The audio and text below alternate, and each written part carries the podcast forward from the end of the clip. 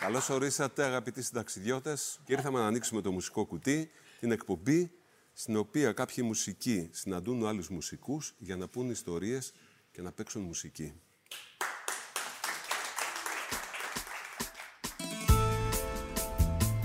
Ζει το ελληνικό τραγούδι.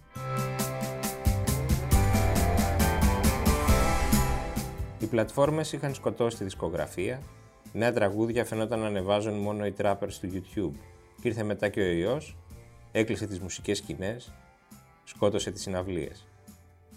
Αν ζει το ελληνικό τραγούδι, που θα το βρούμε, πού πρέπει να το ψάξουμε για να πιάσουμε το σφιγμό του, μέσα στην καραντίνα, με τους περισσότερους καλλιτέχνες εκτός εργασίας, το ελληνικό τραγούδι όλων των ειδών βρήκε ένα ανέλπιστο καταφύγιο σε μια εκπομπή της οικοφαντημένης δημόσιας τηλεόρασης, στο μουσικό κουτί. Κυρίες και κύριοι, είναι το Ράδιο Κάπα, το εβδομαδιαίο podcast της Καθημερινής. Είμαι ο Μιχάλης Τσιντσίνης και σήμερα θα δοκιμάσουμε με τη βοήθεια του Νίκου Πορτοκάλογλου να ανοίξουμε το μουσικό κουτί.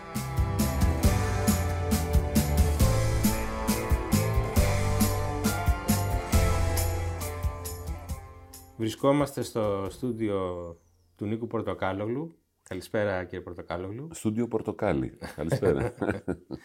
Ανάμεσα σε πόσες κιθάρες, ε, μετράω περίπου 20 έτσι πρόχειρα με το μάτι. Είναι αρκετές, ναι. Και άλλα όργανα. Όταν, ε, συγγνώμη που σε διακόπτω, όταν ξεκινούσα την πορεία μου στη μουσική, ε, είχα αγοράσει μια κιθάρα που μου άρεσε πολύ. Μετά είδα μια άλλη κιθάρα που μου άρεσε ακόμα πιο πολύ. Πούλησα την πρώτη για να πάρω τη δεύτερη. μετά πούλησα τη δεύτερη για να πάρω μια τρίτη. Και μετά στεναχωριόμουν γιατί πούλησα αυτές τις ωραίες κιθάρες. Και από κάποια στιγμή και μετά αποφάσισα να μην, να μην ξαναπουλήσω κιθάρα. Θένεσαι όμως με τα όργανα, έτσι δεν είναι. Θέλω να πω, είναι, η σχέση δεν Τα, είναι. τα, τι- τα λατρεύω τα όργανα, ρε. Καταρχάς τα θεωρώ έργα τέχνης. Ναι. Αισθάνομαι λίγο σαν συλλέκτης έργων τέχνης, δηλαδή. Που τα οποία έργα τέχνης όμως είναι και χρηστικά, παίζουν και μπορείς να παίξεις και ωραία μουσική.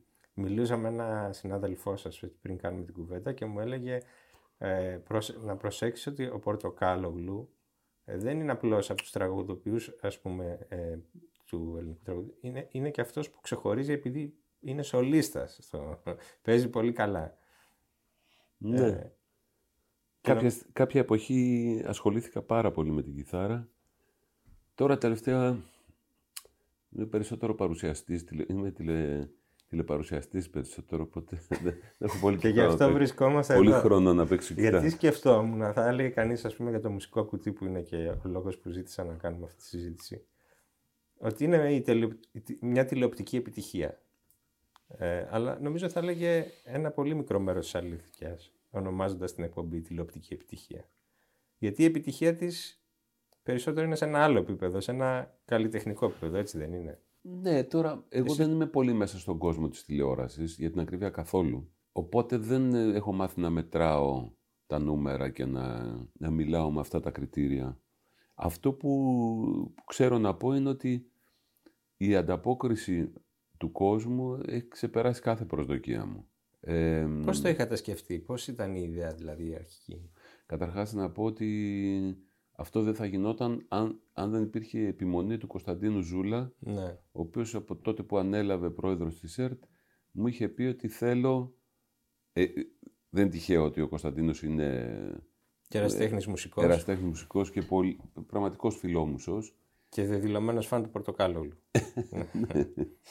και του Σαββόπουλου βέβαια. Γι' αυτό και μόλις ανέλαβε έβγαλε από τα μ, συρτάρια των αρχείων της ΕΡΤ έβγαλε την εκπομπή του Σαββόπουλου και την ξαναπρόβαλε και την έβαλε και στο Airflix που επίσης ήταν μια δική του Μιλάμε για την επιτυχία. εκπομπή το, το ζήτο το ελληνικό τραγούδι Ναι. που ήταν για δύο χρονιές νομίζω το 87 και το... Είναι, έχουν περάσει σχεδόν 88. 35 χρόνια από τότε, ναι. Το καλοκαιράκι στην ακρογιαλιά Μέσα στο νεράκι πλέουμε αγκαλιά Πέφτει το βραδάκι, πιάνει η δροσιά. Δώσ' μου ένα φυλάκι και έλα πιο κοντά. Εγώ και εσύ, εσύ κι εγώ Μόνοι πάνω στη γη. Ω, Μόνοι στη γη. Εγώ και εσύ, εσύ κι εγώ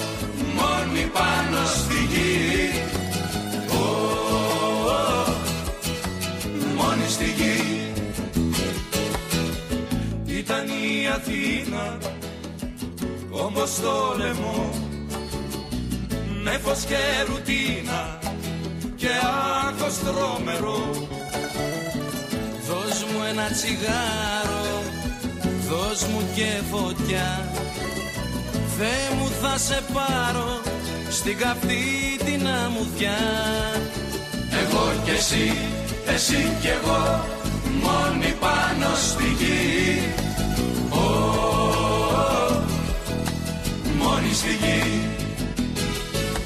Εγώ κι εσύ, εσύ κι εγώ μόνοι πάνω στη γη Ω, μόνοι στη γη Με το που ανέλαβε λοιπόν μου είπε θέλω να κάνεις μια μουσική εκπομπή. Του είπα είσαι τρελός, εγώ δεν βλέπω καν τηλεόραση. Τι δουλειά έχω να κάνω τηλεοπτική εκπομπή. Όχι, εσύ είσαι τρελός, εσύ μπορείς να κάνεις πολύ καλή μουσική εκπομπή και τα λοιπά και τα λοιπά. Ε, για να μεταπολογώ μπήκα στη διαδικασία να σκεφτώ πώς θα μπορούσα να κάνω μια τηλεοπτική εκπομπή που να, που να μπορώ να είμαι ο εαυτός μου, να, είμαι αυτό, να αισθάνομαι όπως αισθάνομαι αυτή τη στιγμή εδώ μέσα. Ναι, οικία ας πούμε. Και Ναι.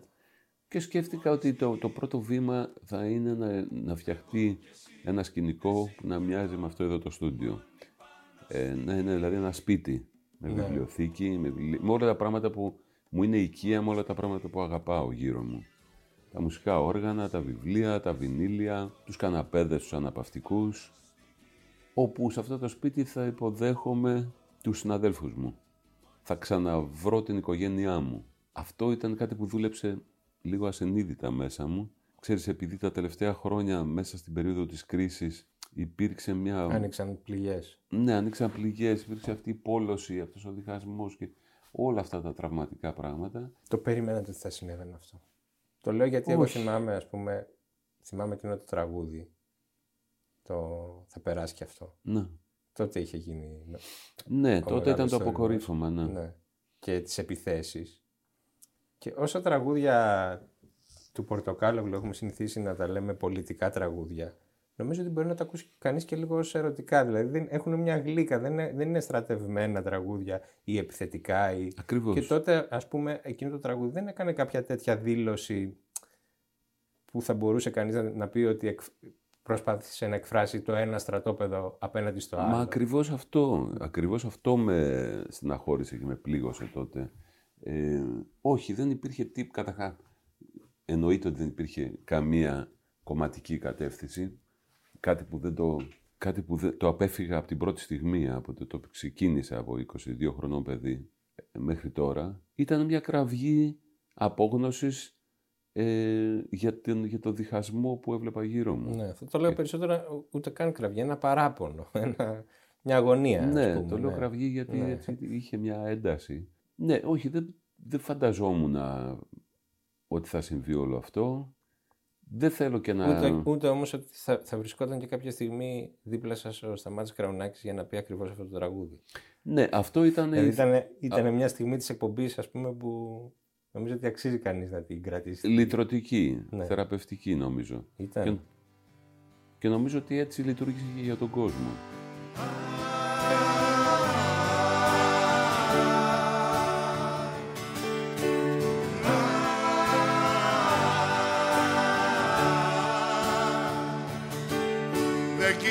Κοιμάμαι πια τις νύχτες Κι ανεβάζω πυρετό.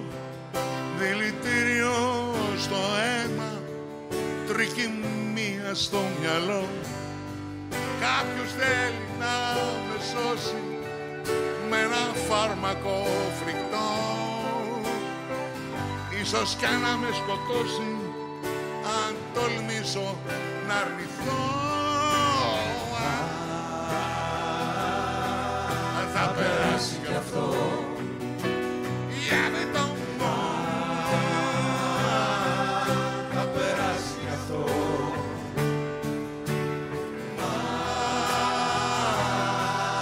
Θα περάσει κι αυτό. Θα περάσει η ζωή Θα περάσεις κι εσύ Θα περάσω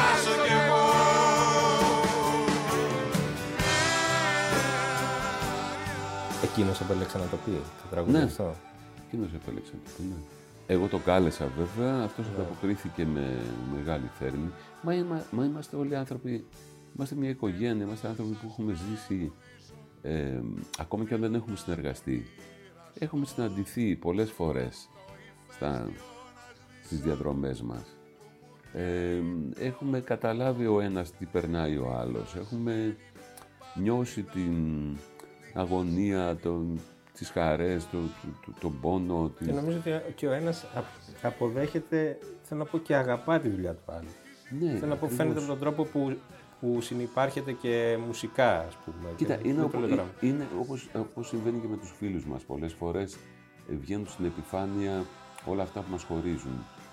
Και με τους φίλους σου, τους κοντινούς σου ανθρώπους. Και τσακώνεσαι και περνάς μια φάση που παγώνεις με τον άλλον κτλ. Ε, και υπάρχουν και εποχές που ξαναζεσταίνεται η καρδιά σου, που ξαναβρίσκεις ότι αυτά που σε, σε ενώνουν μαζί του με τον άλλον είναι πολύ περισσότερα από αυτά που νόμιζες.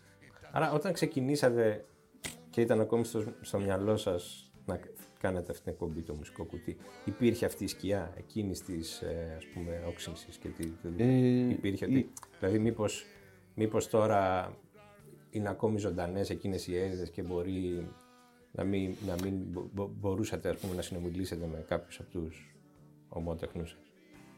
Δεν νομ- νομίζω ότι. Εκ των πραγμάτων διαψεύστηκε, αλλά λέω αν υπήρχε ως, θο- ως φόβος, έστω ως ανησυχία. Πού πάω να μπλέξω, θα πάω στη δημόσια τηλεόραση, θα με κράζουν και τέτοια. Υπήρχε και αυτό το, στο- σε μια γωνιά του μυαλού μου, αλλά πίστευα ότι ε, αισθανόμουν ότι θέλω να το προχωρήσω και να το δοκιμάσω και να ε, το παλέψω όσο μπορώ. Και οι- τα πρώτα δείγματα, ε, γιατί εγώ άρχισα να κάνω τα πρώτα τηλέφωνα σε συναδέλφους και να τους εξηγώ την ιδεα πολύ πριν αρχίσει να προβάλλεται η εκπομπή. Ε, τα πρώτα δείγματα ήταν πολύ ενθαρρυντικά. Δηλαδή υπήρχαν πολλοί συνάδελφοι που μου είπαν βέβαια Νίκο ότι πεις Ανεξαρτήτως Ναι. πολιτικού χρώματος, ας πούμε. Και εκείνη τη εξαρτήτως στιγμή. βέβαια. Ναι, ναι. Ε, νομίζω ότι αυτό ότι, ότι, το, ότι το ξεπεράσαμε αυτό, ότι, ότι αυτό ήταν κάτι που δηλητηρίασε, μας δηλητηρίασε και μας κούρασε όλους από όλες τις πλευρές. Και πάντως επαναλαμβάνεται σε κάθε εκπομπή το disclaimer που λέμε, η, η, η- ο πρόλογος, ότι εδώ ε, είναι μια εκπομπή όπου μουσικοί συναντάνε άλλους μουσικούς για να μιλήσουν για μουσική και να παίξουν μουσική. Ναι, και για εγώ να- πάντα το ακούω σαν ας πούμε έναν εξορκισμό ότι παιδιά δεν θέλουμε να πούμε για τίποτα άλλο.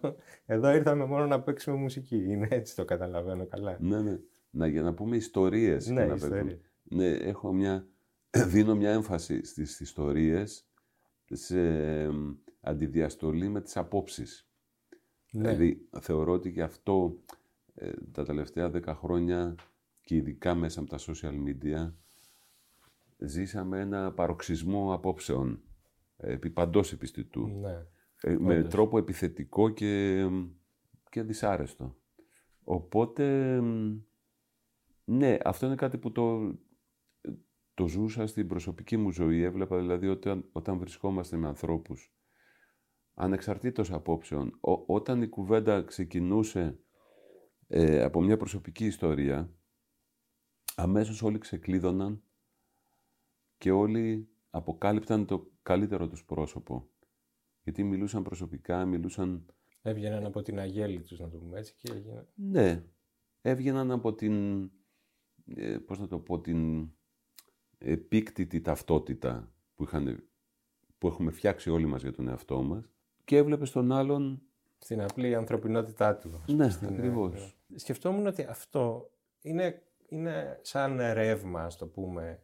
Ε, δηλαδή ένα, ένα ρεύμα του τραγουδιού που προσπάθησε, προσπάθησε, βρέθηκε τέλος πάντων να αναζητάει τη, την ε, καθημερινή ζωή και τη, ε, απέναντι στο πολιτικό τραγούδι που είχε επικρατήσει στην πρώιμη μεταπολίτευση. Δηλαδή εσείς ανήκετε σε εκείνη τη γενιά που έψαξε αλλού τις πηγές της εμπνευσής της και όχι στις ε, στρατεύσεις της. ε, Ακριβώς, ναι.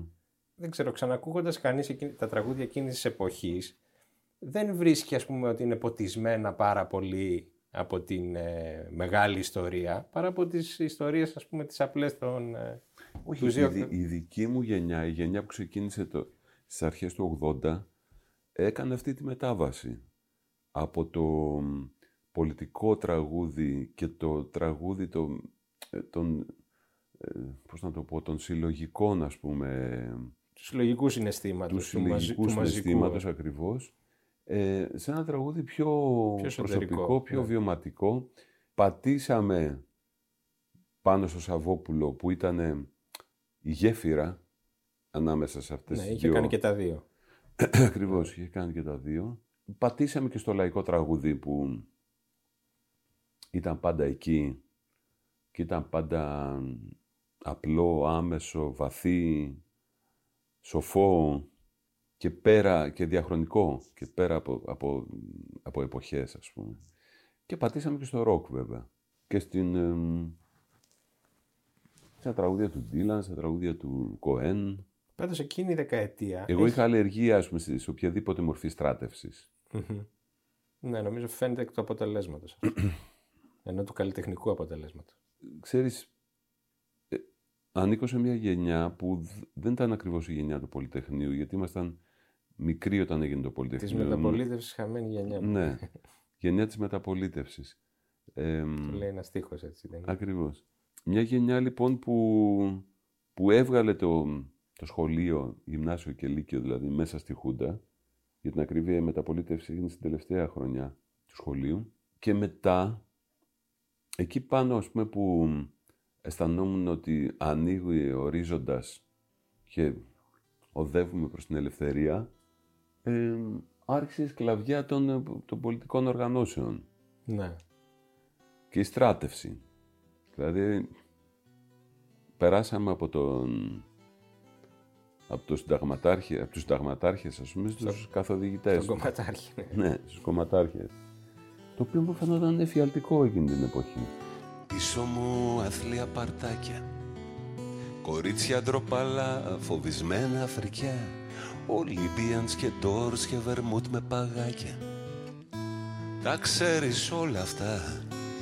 Σε είχα δει και σένα σαν τα άλλα φοιτητάκια Αντάρτες της πορδής με τα λεφτά του μπαμπά. Μίζερα όλα και έλειψα Γι' αυτό σου λέω Πίσω μου αθλία σχολεία. Κοπάνες και πορνό, αποβολές για μαλλιά. Γκόμενες και κόμμα ραντεβού στην πλατεία. Τα ξέρεις όλα αυτά. Χούντα δεν θυμάμαι, μα ούτε ελευθερία Της μεταπολίτευσης. Καημένη γενιά Άχρωμα όλα και έλειψα Γι' αυτό σου λέω Γι' αυτό Σου λέω υπάρχει λόγος σοβαρός. Που ήμουν νέος χλιαρός Αυτά μου τύχαν δυστυχώς. Μα δεν τα κρύβω ευτυχώς και να ένας λόγος σοβαρός. Που είσαι ωραίος. Που είμαι ωραίος. Εγώ δεν είχα και την, εμ, ε, αυτή την περίοδο χάριτος που είχαν οι περισσότεροι φίλοι μου, τη φοιτητική περίοδο, τη φοιτητική- τα φοιτητικά χρόνια, γιατί δεν μπήκα σε κάποια σχολή. Άρχισα να δουλεύω από πολύ νωρίς, σαν μουσικός. Οπότε ε, άρχισα να εστιάζω από πολύ νωρίς και στο, στα πραγματικά προβλήματα της ζωής. Στο πώς βγάζεις μεροκάματο, ναι. στο πώς συντηρείς ένα σπίτι, πώς παλεύεις να... μ, ε, Και πώς επιζήσεις κάνοντας μόνο. ασκώντα μόνο την τέχνη σου, έτσι. δεν α, είναι. ακριβώς αυτό, πώς, πώς μπορεί να υπερασπιστείς το όνειρό σου και να, να μην ε, κάνεις εκπτώσεις, να μην υποχωρήσεις. Ε, αλλά ταυτόχρονα να, να τη βγάλεις κιόλας, να, να έχεις να φας, να έχεις να πληρώσεις τον νίκη σου. Αυτό τον αγώνα δηλαδή, τον αντιμετώπισα από 18-19 χρονών. από πολύ νωρίς. Και όταν έβλεπα τους φίλους μου να τσακώνονται στην πλατεία Νέας Μύρνη για το αν είχε δίκιο ο Στάλιν ή ο Τρότσκι, ε, μου φαίνονταν λίγο. Ότι το πρόβλημα είναι αλλού. Ναι, Και το ερώτημα που πρέπει να απαντήσουμε είναι μου αλλού. φαίνονταν θεωρία. Μεταφυσική. ας πούμε, Ακριβώς, κάπου. ναι. Αλλά πολύ έκτοτε, δηλαδή, αυτή η δεκαετία έχει ενοχοποιηθεί, ας πούμε, που η δεκαετία εννοώ που στη δική σας, ας πούμε, στα διαδρομία, στη δική σας δημιουργική ζωή, είναι η δεκαετία των Φατσμέ, έτσι δεν είναι; Το Στη δεκαετία του συγκρότημα- 80, ναι. Ναι, συγκροτείται στην αρχή της δεκαετίας και διαλύεται στο τέλος της. Και, και νομίζω ότι είναι, είναι δουλειά σημείο αναφοράς ας πούμε, μου- για τη μουσική τη, εκείνης της εποχής. Αλλά έχει ενοχοποιηθεί ως μια περίοδος παρακμής. Η δεκαετία του 80 Ναι, γενικά. Ναι, πολιτικής παρακμής και πολιτιστικής παρακμής. Εσείς πώς τη θυμάστε; Ξεκίνησε σαν μια δεκαετία ελπίδας. Γιατί ε, για πρώτη φορά είχαμε μια σοσιαλιστική κυβέρνηση στην Ελλάδα. Και μάλιστα μετά από κάποιες δεκαετίες που η μισή Ελλάδα ήταν στις εξορίες, πολύ τραυματικές εποχές, μετά, μετά τη Χούντα κτλ. Οπότε ναι, ξεκίνησε σαν μια δεκαετία με, με μεγάλες ελπίδες για δικαιοσύνη, για περισσότερη, περισσότερες ευκαιρίες για τους μη προνομιούχους και όλα αυτά. Και γίνανε κάποια πράγματα σε αυτήν την κατεύθυνση. Μην είμαστε, μην τα πετάμε κιόλα στα σκουπίδια. Όχι, θέλω να πω για έναν άνθρωπο τότε νέο δημιουργό που ξεκινούσε, ας πούμε, έτσι δεν είναι. Ε, δηλαδή είχατε αυτό το... Υπήρχε αυτή η αισιοδοξία ότι βρισκόμαστε εντός του μέλλοντός μας. Ας πούμε, ότι είναι όλα ανοιχτά μπροστά μας, ότι ζούμε μια εποχή ελευθερίας. Ναι, ή- ναι, υπήρχε. Υπήρχε αυτή η αίσθηση ελπίδας και αισιοδοξίας ότι πάμε σε κάτι καλύτερο, σε κάτι πιο φωτεινό. Δεν είναι τυχαίο δηλαδή ότι ε, εκεί στην αρχή της δεκαετίας βγήκαν, ε, βγήκε ο Σαββόπουλος με το «Ας κρατήσουν οι χωροί». ναι. Υπήρχε ένα κλίμα εφορίας. Ε, μετά σιγά σιγά, άρχισε, μα όχι σιγά σιγά, αρκετά γρήγορα άρχισε να σκοτεινιάζει το τοπίο. Αλλά εμείς βγάλαμε το, βγαίνουμε από το τούνελ τότε στα μέσα της δεκαετίας του 80. Και είμαστε πια πρωταθλητές, έρχονται άλλες εποχές. Ναι, αυτό το 87 Το που, 87. με το Ευρωμπάσκετ, ναι. Βγαίνουμε μωρό μου βγαίνουμε Μέσα από το τούνελ Βγαίνουμε μωρό μου βγαίνουμε Έξω στο φως Βγαίνουμε μωρό μου βγαίνουμε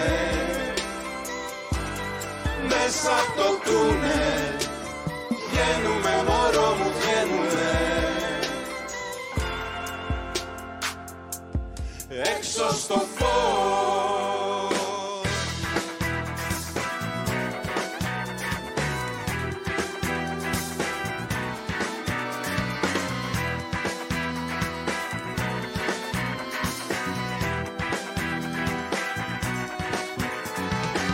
Τρεις μήνες μόνος με κουρτίνες κλειστές και πόρτα κλειδωμένη. Μα δεν μπορώ το γιατί να θυμηθώ που ζούμε χωρισμένοι Απόψε μέσα μου με καίει μόνο αυτό Το κάτι που μας δένει. Κι αυτό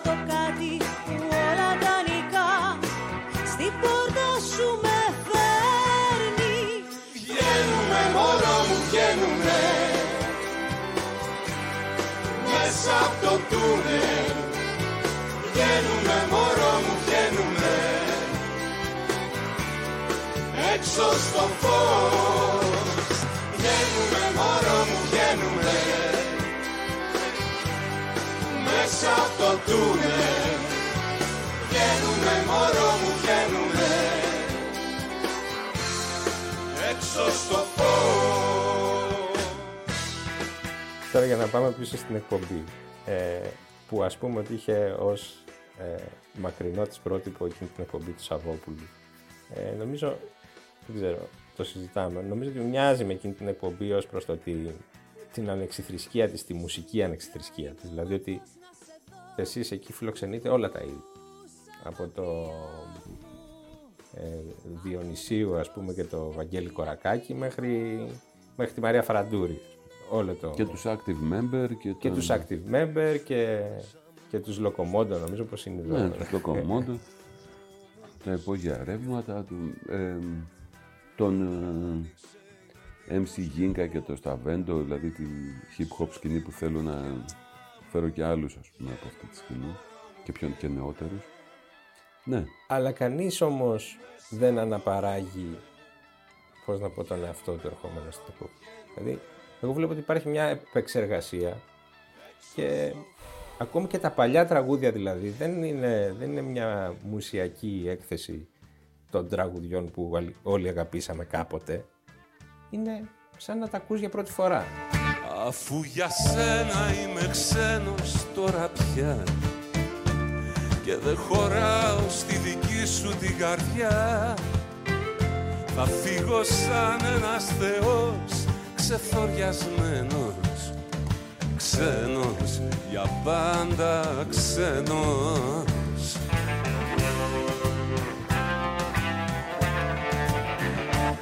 Εγώ που ήμουν θεός Θα φύγω τώρα σαν τρελός Θα φύγω σαν κυνηγημένος Εγώ που ήμουν θεός Θα φύγω τώρα σαν τρελός Αποκλήρος και πικραμένος εκτός από τη στράτευση έχω αλλεργία και στα μουσεία.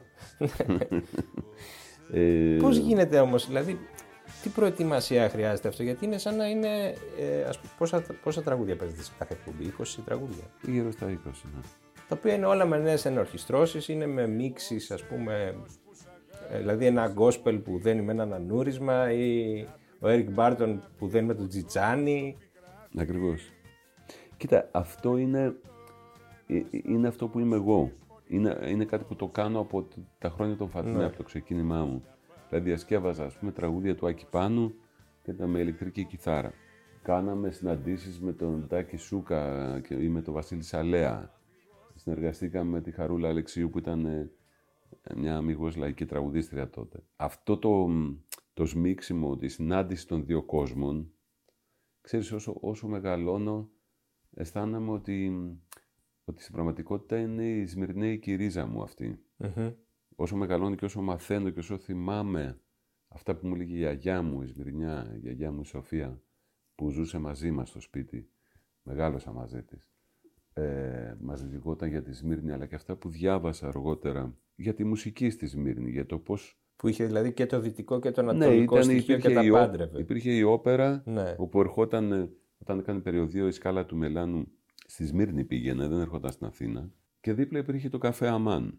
Η Εστουδιαντίνα, η θρηλυκή ορχήστρα της Σμύρνης, περιείχε όλα τα ανατολικά όργανα και όλα τα δυτικά. Ήταν μια κοσμοπολίτικη πόλη με ε, πληθυσμό από την Ελλάδα, από την Τουρκία εννοείται, αλλά και ε, Εβραίους, Αρμένιους, Γάλλους, Ιταλούς, Ναι, και Φράγκους, Αμερικανούς. Ήταν μια Νέα Υόρκη δηλαδή στην, στο Αιγαίο.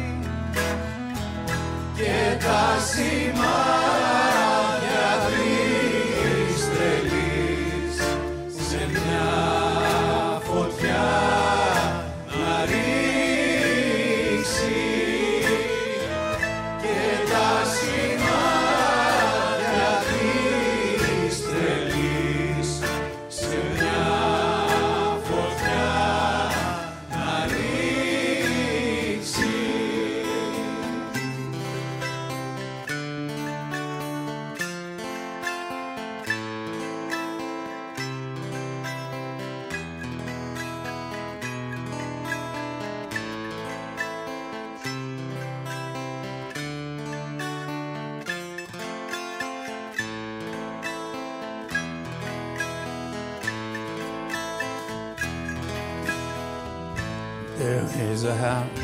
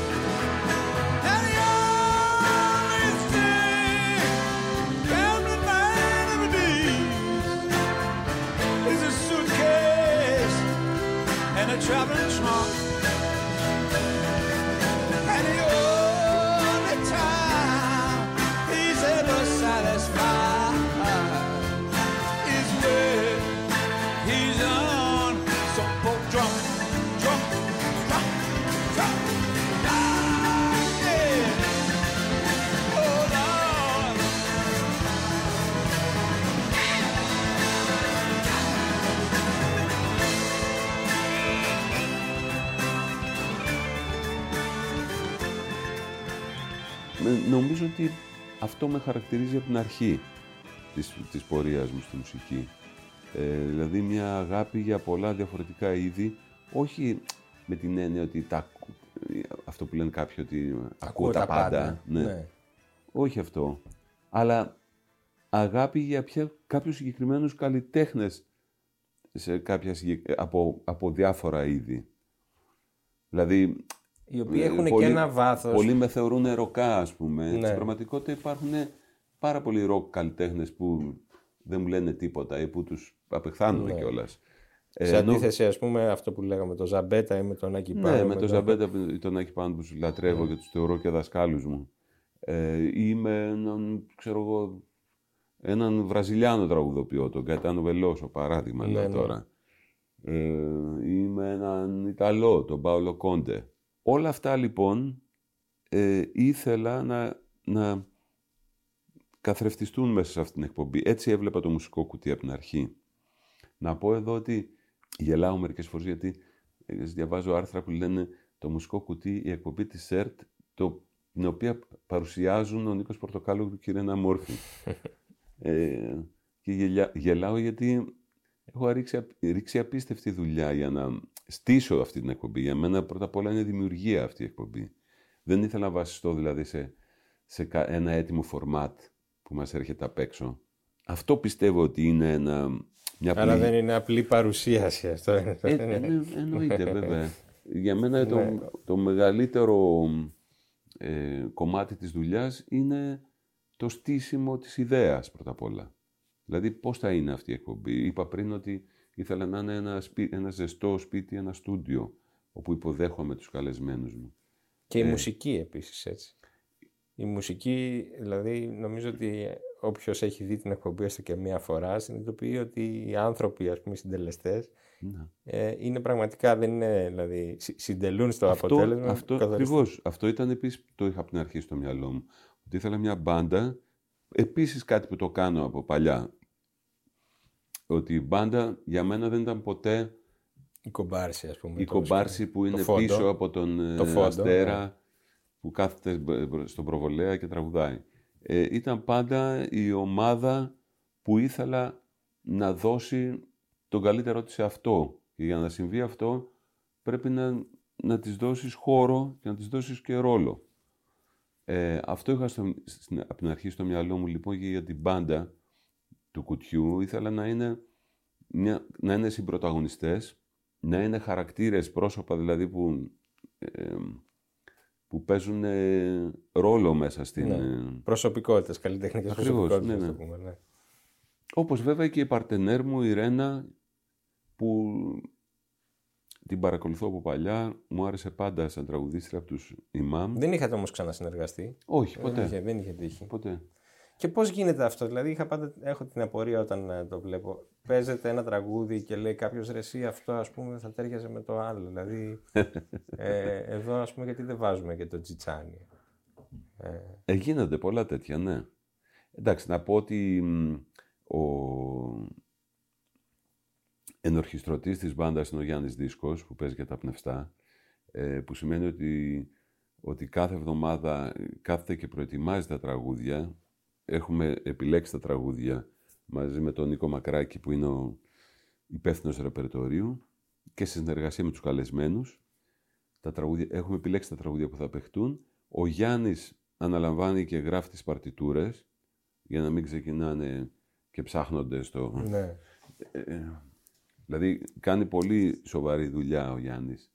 Ε, ο Γιάννης πολλές φορές δίνει μια κατεύθυνση στο τραγούδι. Λέει αυτό το φαντάζομαι ένα ε, ας πούμε λαϊκό τραγούδι, ένα, μια σιρτορούμπα ας πούμε. Λέει τι φαντάζομαι να την κάνουμε πιο Latin και να δώσουμε έμφαση στο, στα κρουστά. Λέω ένα παράδειγμα τώρα.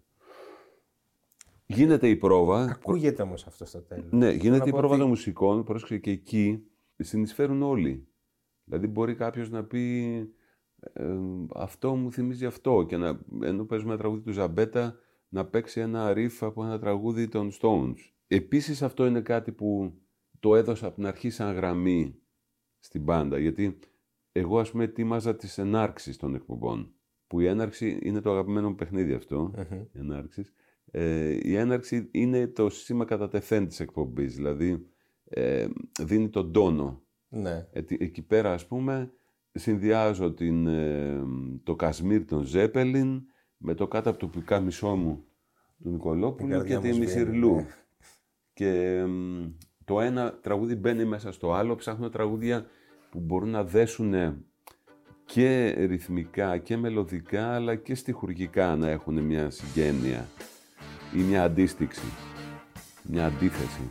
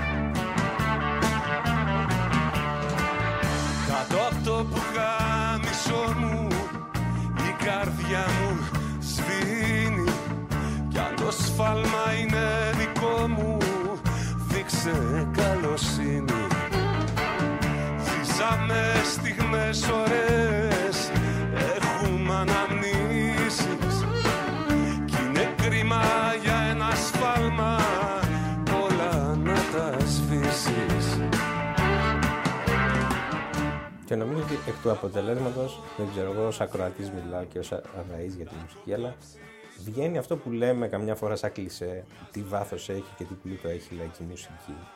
Ε, όταν ακούς αυτά τα τραγούδια έτσι αλλιώς ενορχιστρωμένα, δεν είναι μόνο σαν να είναι αλλιώς ερβυρισμένα.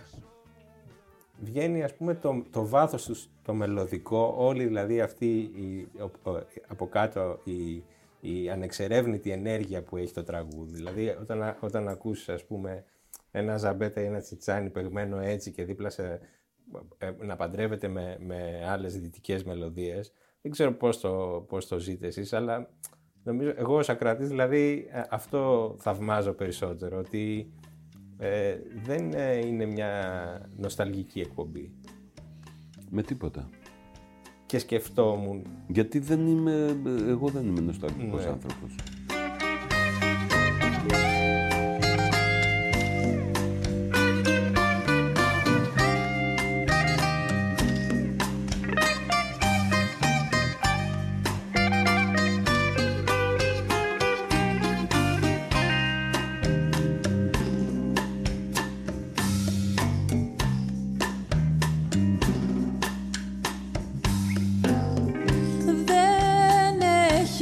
promo.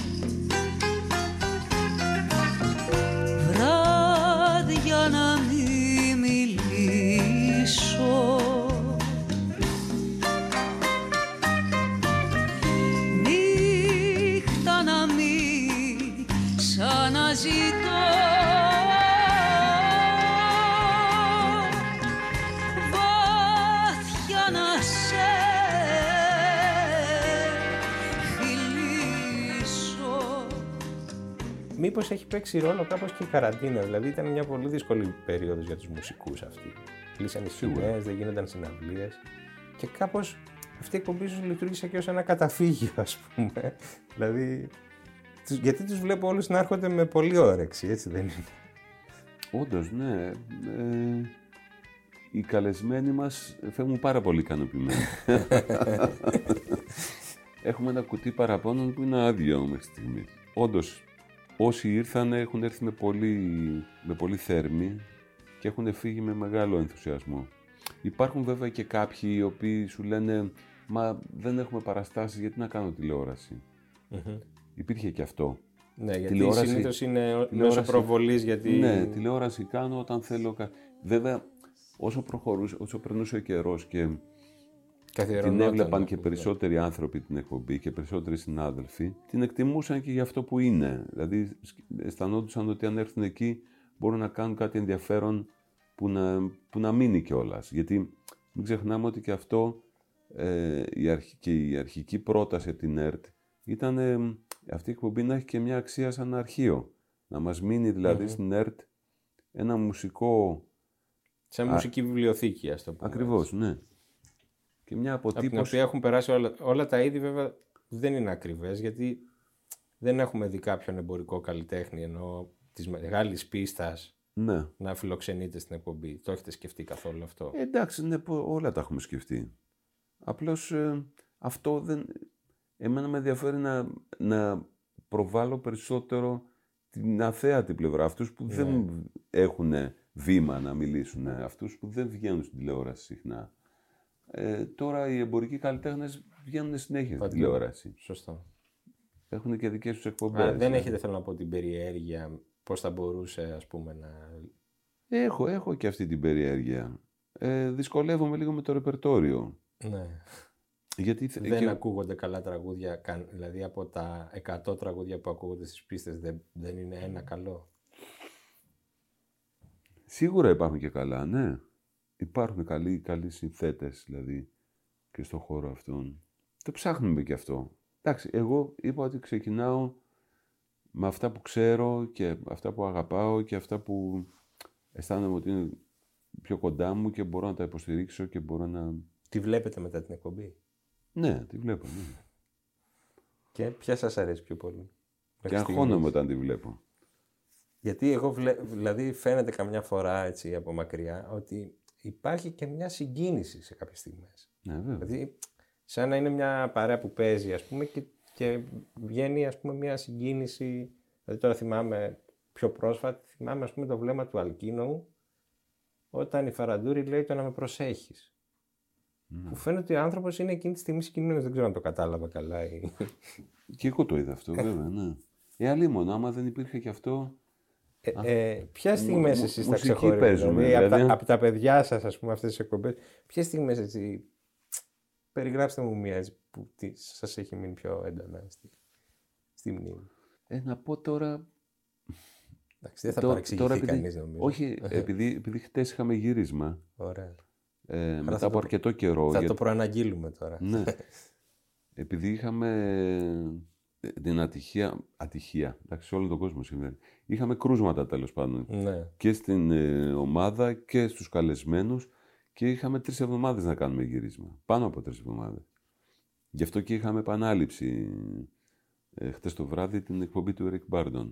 Άλλη ιστορική εκπομπή. ναι. Όντως. Ε, χτες λοιπόν κάναμε... Επίσης το διασκέδασε, μου φάνηκε. Ότι το Ναι. διασκέδασε. Δεν ξέρω τώρα αν καταλάβαινε Κοίτα, τι για- τραγούδια άκουγε, ας πούμε, εκείνη τη στιγμή. Αν ήταν καθόλου εξοικειωμένος δηλαδή με τον, με, τον, Ε, με τον ελληνικό ήχο. Με το... είναι κάπως εξοικειωμένος γιατί ζει στην Ελλάδα. Η γυναίκα του είναι Ελληνίδα. Ε, έχει πάει σε συναυλίες ελληνικές. Ε, αλλά όχι πολύ. Συ- α, Τον είδα όμως και εγώ, για μένα ήταν στοίχημα αυτό. Δηλαδή, ε, εξ αρχής ήθελα ε, να έρθει ο Eric Bardon, αυτός ο μύθος του blues και της rock και τα λοιπά, να μας πει τα, αυτά τα τεράστια τραγούδια, να μας πει τα αγαπημένα του και εμείς με τη σειρά μας να τον ξεναγήσουμε στην ελληνική μουσική. Να γίνει ένα τέτοιο, μια τέτοια συ- μια συνάντηση δηλαδή, όχι απλώς να, τον, να παίξουμε τα τραγούδια του. Και φ- ε, αναρωτιόμουν θα το, θα το ευχαριστηθεί, θα του αρέσει. Εν τω μεταξύ δεν ήρθε και στην πρόβα ο Ερικ Μπάρντον. Δηλαδή αυτό που συνέβη είναι ότι κάναμε πρόβα μόνο με τον Θωμά Κωνσταντίνου που λει- λειτουργήσε σαν γέφυρα, γιατί είχε ήδη ηχογραφήσει μαζί του. Και ήρθε ο Ερικ Μπάρντον κατευθείαν στο γύρισμα Ήρθε με το μύθο του και την αυτοπεποίθησή του. ναι, ας και πούμε. παίχτηκε όλο αυτό το πράγμα ε, μία και τελευταία φορά. ήταν μαγικό αυτό. Αλλά μια που με ρώτησες για στιγμή, εντάξει, αυτό ήταν μια στιγμή πολύ ιδιαίτερη. Δηλαδή, είχα απέναντί μου έναν άνθρωπο που είχε ζήσει όλα αυτά που ζούσα εγώ από πιτσιρίκι, από τη μακρινή Ελλάδα, ας πούμε, ε, και τα παρακολουθούσα σαν, σαν ταινία. Αυτός το είχε ζήσει στην πραγματική του ζωή. Για τον ακούω να μιλάει για όλους αυτούς τους ε, θρύλους με τους οποίους έκανε παρέα. Ε, ήταν, ήταν μαγικό. Όπως και με την ε, Μαρία Φαραντούρη ήταν. Ε, κάποιες στιγμές αισθανόμουν ότι ε, μας ταξίδεψε σε, Ναι, νομίζω ότι μέσα στις δεκαετίες. και Βλέποντάς το, εγώ συνειδητοποίησα ότι ίσως την αδικούμε που τη θεωρούμε ότι την έχουμε ταυτίσει. Δηλαδή με το επικό, ας πούμε, εμβατηριακό πώς να το πω, ύφος του Θοδωράκη των ε, γεμάτων σταδίων και το. Ακριβώς. Γιατί μιλάμε για μια φωνή τώρα που. Τεράστι, Με τεράστια γκάμα. Sometimes I feel like a motherless child. Sometimes I feel like a motherless child. Sometimes I feel like a motherless child, a long way from home. Σε κάθε εκπομπή λίγο πολύ υπάρχει ένα στίχημα, υπάρχει ένα ρίσκο και ένα στίχημα. Σε αυτή την εκπομπή ε, με την ε, Φαραντούρη, το στίχημα ήταν να φέρουμε κάποια τραγούδια του Θοδωράκη που, τα, που έχουν ταυτιστεί με την εποχή της μεταπολίτευσης και με την ανάγκη που υπήρχε τότε για μ, ε, αυτό το ηρωικό, το εμβατηριακό ας πούμε ύφος, που ήταν η συγκυρία τέτοια, να τα αποκαλύψουμε, να αποκαλύψουμε ένα νέο πρόσωπο αυτών των τραγουδιών. Πιο λυρικό, πιο ανθρώπινο, πιο συγκινητικό. Νομίζω πέτυχε εν τέλει αυτό. Και το ήθελε και η ίδια αυτό. Ήταν και δική της ανάγκη. Οπότε αυτό για μένα ήταν η επιτυχία σε αυτή την εκπομπή. Και αυτό είναι, είναι- όπως είπες πριν, κάθε εβδομάδα είναι μια παράσταση. Ναι, κάθε εβδομάδα ετοιμάζουμε μια καινούργια συναυλία από το μηδέν, τη στείνουμε, φτάνουμε στην κορύφωση την Τετάρτη που την, ε, ηχο- που την μαγνητοσκοπούμε και από την Πέμπτη αρχίζουμε να στείνουμε την επόμενη, επόμενη. συναυλία. Αλλά είναι Άρα, συναρπαστικό όλο αυτό. Ξεκινήσατε να μου λέτε για την τελευταία. Α, ναι, το Τελευταίο τελευταίο γύρισμα. γύρισμα. Ναι, χτες που κάναμε το γύρισμα είχαμε και καιρό να, να βρεθούμε και ήταν, είχα, υπήρχε πολλή ενέργεια. Ε, ήταν το μουσικό κουτί του Λαβρέντη. Ήταν αφιερωμένο στο Μαχαιρίτσα. Ήσασταν φίλοι, εκτός από... Ναι, ή- ήταν μια ιδιότυπη φιλία που κράτησε ένα χρόνο μόνο, γιατί το, το τελευταίο χρόνο ουσιαστικά Ναι, βρεθήκαμε και Πέθανε δουλέψαμε. ευνίδια ενώ ήσασταν μαζί σε περιοδία εκείνη την περίοδο, έτσι δεν είναι; Και είχαμε τον Διονύση Τσακνή που ήταν ε, πολύ στενός συνεργάτης του πολλά χρόνια, τον Γιάννη Κότσερα επίσης, συνεργάτης του, την Παυλίνα Βουλγαράκη που ήταν από τα νέα πρόσωπα που ε, δούλεψε τρία χρόνια μαζί του και την κόρη του, τη Μαρία Κλάρα. Και υπήρχε μια στιγμή που τραγουδήσαμε όλοι μαζί του έτσι και αλλιώς, ένα από τα πολύ ωραία τραγούδια του. Και στο τέλος του τραγουδιού, ο, ο Γιάννης, ο Κοτσίρας, είπε ένα μέρος του τραγουδιού που ποτέ δεν λεγόταν στα ε, ζωντανά, ένας επίλογος ας πούμε, τον οποίο και εγώ δεν τον θυμόμουν, δεν τον είχα ακούσει. Το οποίο ήταν σαν, εκείνη την ώρα αισθάνθηκα σαν να, σαν να μας έστελνε ένα μήνυμα ο Λαβρέντης. Έτσι κι αλλιώς να με γυρέψεις είναι αργά. Ό,τι κι αν κάνεις σε νικάνε οι αναμνήσεις. Μονάχια κόνησες μαχαίρια και σπαθιά. Και σπήρες γύρω σου καρφιά να περπατήσεις Κάποτε θα έρθει η στιγμή και θα το δεις. Δίχως τηλέφωνο ή γράμμα θα βρεθούμε Και δίχως τίποτα να κάνω ή να πεις. Μέσα στα δάκρυα τη συγνώμη θα πνιγούμε μετά από, το τρα... μετά από όλη την ένταση που έχει το τραγούδι, ο επίλογος αυτός είναι χαμηλόφωνος, πολύ μελωδικός, μαγικός. Και οι στίχοι ήταν σαν, πραγματικά σαν να ερχόντουσαν από το υπερπέραν. Δηλαδή ήταν μια στιγμή, μα, θυμάμαι ας πούμε μια άλλη στιγμή που ήμουνα με σηκωμένη την τρίχα επί τέσσερα λεπτά, το ντουέτο της Μάρθας Φριτζίλα με την ε, Μαρία Παπαγεωργίου, που είπαν ένα παραδοσιακό καρπαθιώτικο, συγκλονιστική στιγμή.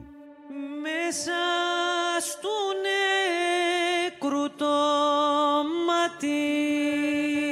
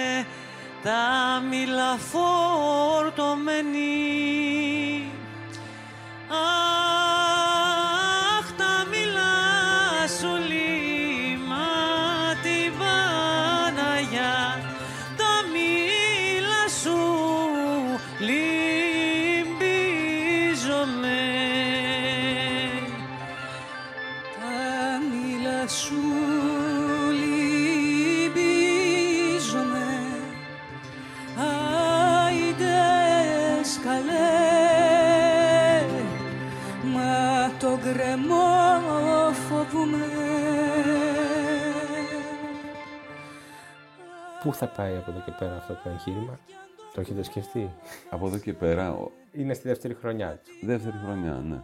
Θα ολοκληρώσουμε τη δεύτερη χρονιά και θα δούμε αν θα κάνουμε και τρίτη. Γιατί όχι, θα έλεγε κανείς. Ναι, ε, από μια πλευρά η, η, Θέλω να πω το, το, ζείτε, το νιώθετε και εσείς φαντάζομαι έχετε ανταπόκριση, έτσι δεν είναι. Όχι, αυτό που Δεν εισπράττουμε από ξέρω τον τι ακούτε, κόσμο είναι ναι. ότι μην, μην τολμήσετε και σταματήσετε. Ναι. Αλλά εγώ σκέφτομαι και πόσο, ξέρεις, είναι πολύ, πολλές εκπομπές. Δηλαδή, τα δύο χρόνια είναι 70 εκπομπές. Που σημαίνει, δεν ήταν δύο καλεσμένοι σε κάθε εκπομπή, πολλές φορές ήταν και τρεις. Σημαίνει σχεδόν 200 καλεσμένοι. Εντάξει, μπορεί να ξανάρθουν κάποιοι καλλιτέχνες. Εννοείται ότι πολλοί από τους καλλιτέχνες είχαν ε, υλικό δεκαπλάσιο από αυτό που είπαν στην εκπομπή. Άκουσα το ένα τελευταίο τραγούδι στην εκπομπή και σκεφτόμουν ότι πάντα, ας πούμε, ακόμη και στα σκοτεινά τραγούδια τα δικά σας, υπάρχει ένα φως κάπου. Είτε Ένα φως αναμένο. είναι στο τούνελ και το τελευταίο λέει έχω αφήσει ένα φως αναμένο. Που ναι. μάλλον το αναμένο φως το δείχνουμε όταν γύρω-γύρω υπάρχει σκοτάδι, έτσι δεν είναι. Και είναι ένα Ναι. φως αναμένο και σε περιμένει. Ε, άμα δεν έχει νυχτώσει, τι νόημα για το. Ή μπορεί να είναι αναμένο, αλλά δεν φαίνεται. Τι σας συγκινεί πια για να γράψετε ένα τραγούδι. ας Πολλά πράγματα. Αυτά που συμβαίνουν στην καθημερινότητα. Ε, ε, αυτά Το που... τελευταίο δηλαδή που γράψατε, Αυτό, το ένα φως αναμένο. αυτό είναι το τελευταίο; Ε, αυτό το τελευταίο που κυκλοφόρησα, Ναι. ναι. Κανένα που δεν έχει κυκλοφορήσει ακόμη; Να μας πείτε ένα στίχο. Έχω, ε, έχω από την αρχή, ε, από την πρώτη καραντίνα που κλείστηκα εδώ μέσα και έγραφα σε, α- με- σε απόλυτη συγκέντρωση και σε απόλυτη ησυχία. Ε, έχω καμιά δεκαπενταρία τραγούδια ηχογραφήσει χωρίς να τα έχω ολοκληρώσει ακόμα. Το ένα ήταν το ένα νέο καλό που το κυκλοφορήσαμε πέρσι, το τραγουδήσαμε μαζί με τη Ρένα όταν ξεκίνησε η εκπομπή. Πότε επιτέλους θα ακούσω και εγώ ένα νέο καλό. ε, το δεύτερο είναι το ένα φως αναμένο που είναι ένα είδος ερωτικού τραγουδιού. Ε, Διπλής ανάγνωσης. πάντα, ναι. Ξύπνησα δε με βαριά καρδιά και έχουν σβήσει όλα τα όνειρά μου Έχω κλειδωθεί με διπλά κλειδιά Δεν περνά κανείς πια τα σύνορά μου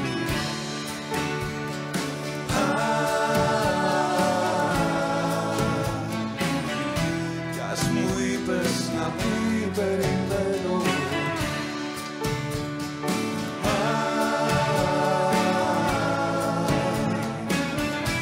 Έχω αφήσει ένα φως. Έχω αφήσει ένα φως αναμένο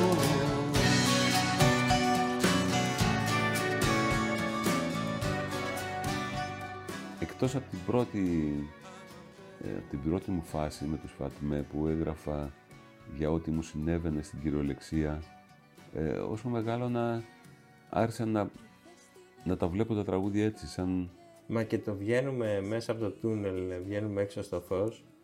Δεν νομίζω ότι είχε γραφτεί ως πολιτικό τραγούδι. Όχι βέβαια. Ήταν ένα ερωτικό τραγούδι, το οποίο έκτοτε έχει πολιτογραφηθεί, ας πούμε, ως... ε, Περίεργο δεν είναι αυτό. Θα έλεγα ότι ήταν ένα επαρξιακό τραγούδι. Ναι. ε, με- που χρησιμοποιούσε την, την ερωτική γλώσσα. Ξέρεις, η ερωτική γλώσσα είναι η πιο, η πιο βατή, η πιο, ε, πώς να το πω, η πιο εύκολα αναγνώσιμη. Ε, ε, συνεννοούμαστε καλύτερα έτσι. Δηλαδή, ακόμα και όταν έχω γράψει τραγούδια για την, για την πατρίδα μου, για τον τόπο μου, τα, τα καράβια Ναι. μου και ο Φερρυπίν. Και εκεί μπορείς, οι στίχοι μπορούν να ακουστούν σαν ερωτικοί. Ναι, γιατί Κι ας μην μου μιλάει έχεις για χαρίσει ποτέ ένα χάδι ένα ως χάδι τώρα, ως τώρα. πάντα εδώ θα γυρνώ. Κι ας μη μου έχεις χαρίσει ποτέ ένα χάδι ως τώρα Πάντα εδώ θα γυρνώ Από βύσμα και τρέλα θα ζω σε τούτη τη χώρα. Ώσπου να βρω νερό.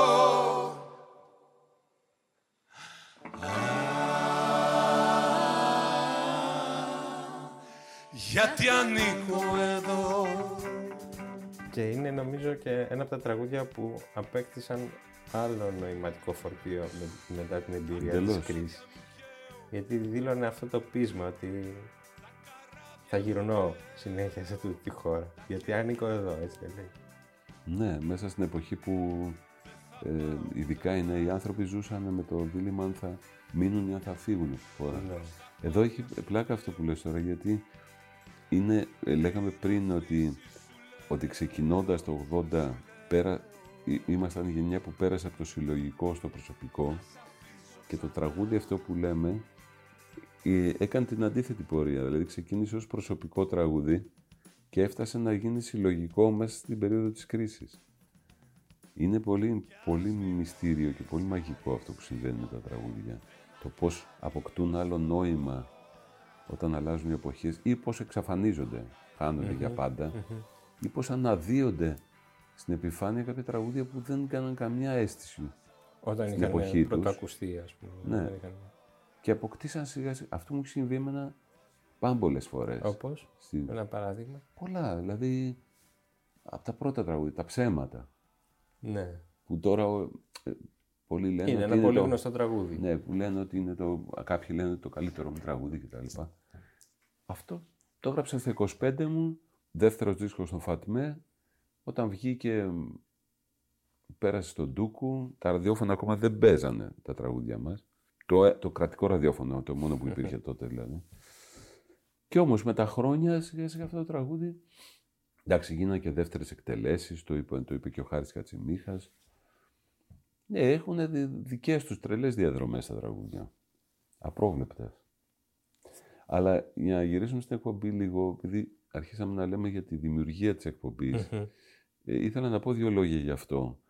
Ότι μ, ήθελα οπωσδήποτε μία στήλη, ας πούμε, μες στην εκπομπή, η οποία να αναζητά τους νέους δημιουργούς και εκεί απευθύνθηκα στον Πάνο Σουρούνη που ξέρω ότι χρόνια ασχολείται και μ, εξερευνεί και ανακαλύπτει νέα, νέα πρόσωπα ε, και τους ζήτησα να κάνει τις εξερευνήσεις. Δηλαδή σε κάθε εκπομπή... Ο, σ- ο σκάουτερ. Ναι. Ο κυνηγό ταλέντων. Ακριβώς, ναι. Και να μας συστήνει νέα πρόσωπα, όπου εκεί όπου και πολλοί άλλοι... δηλαδή και... υπάρχουν και καλλιτέχνες νέοι που, που τους γνωρίσατε χάρη και μέσω της εκπομπής; Ναι, βέβαια. Που δεν τους ξέρατε πριν, δεν τους είχατε στο ραντάρ. Και δεν, το σημαντικό δεν είναι ότι τους γνωρίσαμε εμείς, είναι ότι Τους γνώρισε και ο κόσμος. πη- τους γνώρισε ο κόσμος. Δηλαδή ότι μας στείλανε, μη- έχω πάρει πολλά μηνύματα από παιδιά που βγήκαν στις εξερευνήσεις, που μου γράφουν ότι ε, ευχαριστούμε για τη βοήθεια. Δεν, δεν φαντάζεστε πόσο, πόσο μας βοήθησε το ότι βγήκαμε για πέντε λεπτά στην εκπομπή Έχω ακούσει και αυτό. ε, Ήταν μια συζήτηση δηλαδή που τη γίνεται και στα κοινωνικά δίκτυα ότι ε, λέτε όλοι πόσο καλό είναι το μουσικό κουτί αλλά η, τελ- η τηλεθέαση που καταμετράτε δείχνει ότι είναι μια εκπομπή που είναι ξέρω εγώ την ώρα που προβάλλεται είναι στις τελευταίες θέσεις. Αλλά νομίζω ότι πια έχει αλλάξει ο τρόπος θέασης, έτσι δεν είναι. Δηλαδή Εντελώς. η απήχηση της εκπομπής στις Εντελώς. πλατφόρμες και στο Αυτό YouTube. είναι, ψ- αυτό είναι πλαστό. Αυτή η εικόνα είναι πλαστή. Δηλαδή μια εκπομπή που κάνει 6-7% όπως το μουσικό κουτί την Τετάρτη ε, δεν είναι σαν τις άλλες εκπομπές που παίζονται μια φορά και φεύγουν. Τι- Το Σάββατο κάνει άλλα τόσα που, ξανα, που έχει επανάληψη. Στο Airflix ε, έχει πολύ μεγάλη επισκεψιμότητα. Στο YouTube επίσης που α- το ανεβάζουν και η ΕΡΤ αλλά και διάφοροι Ναι, άλλοι χρήστες. ε. άλλοι χρήστες. Υπάρχουν εκπομπές που έχουν 500-600 χιλιάδες views. Ε, δηλαδή αθρηστικά αυτό το πράγμα είναι πολύ μεγάλο. Ναι, και για να τελειώσω αυτό που έλεγα για την εκπομπή είναι ότι το τελευ... ε, μετά τις εξερευνήσεις το τελευταίο μέρος της εκπομπής που ήθελα για να ε, αποκτήσουμε μια ολοκληρωμένη εικόνα των καλεσμένων ήταν το jukebox το οποίο ε, η ιδέα ξεκι- ξεκίνησε από την παράσταση που είχα κάνει στο Γιάλινο την προηγούμενη χρονιά που την είχα ονομάσει jukebox και υπότιτλο «Τα τραγούδια που μας μεγάλωσαν». Εδώ λοιπόν στο τελευταίο μέρος αποκαλύπτουν οι καλεσμένοι τις εμ, Τα γούστα ρίζες τους, Ναι. τις αγάπες τους, τις επιρροές τους. Να ρωτήσω κάτι περίεργο για το τέλος, έτσι να κλείσουμε. Από όλο το ελληνικό ρεπερτόριο όλων των ειδών, ποιο τραγούδι έχετε ζηλέψει περισσότερο; Και λέτε, αυτό, αυτό ρε γαμώτε, θέλω να το έχω γράψει εγώ. Ε, έχω ζηλέψει ένα, ένα τραγούδι. Έχω ζηλέψει πολλά τραγούδια του Τσιτσάνη, του Άκη Πάνου, του Σαββόπουλου. Ε, αν έπρεπε να διαλέξω ένα, Δύσκολο, θα με την, ε, την αχάριστη Την αχάριστη. Τσιτσάνη. Δεν ρώτησες τόσο καιρό για μένα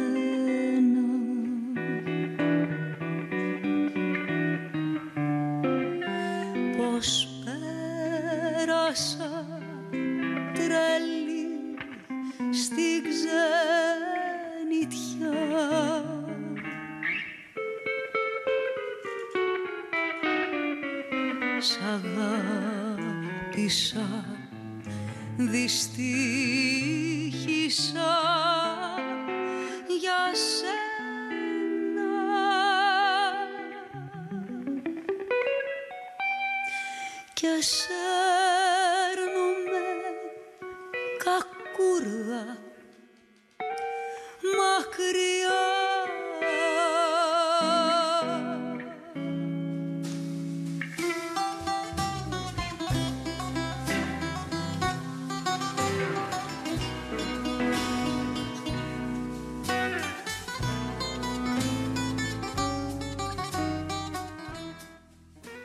μας πείτε ένα στίχο που έχετε γράψει και δεν, έχετε, δεν έχει ακόμη κυκλοφορήσει.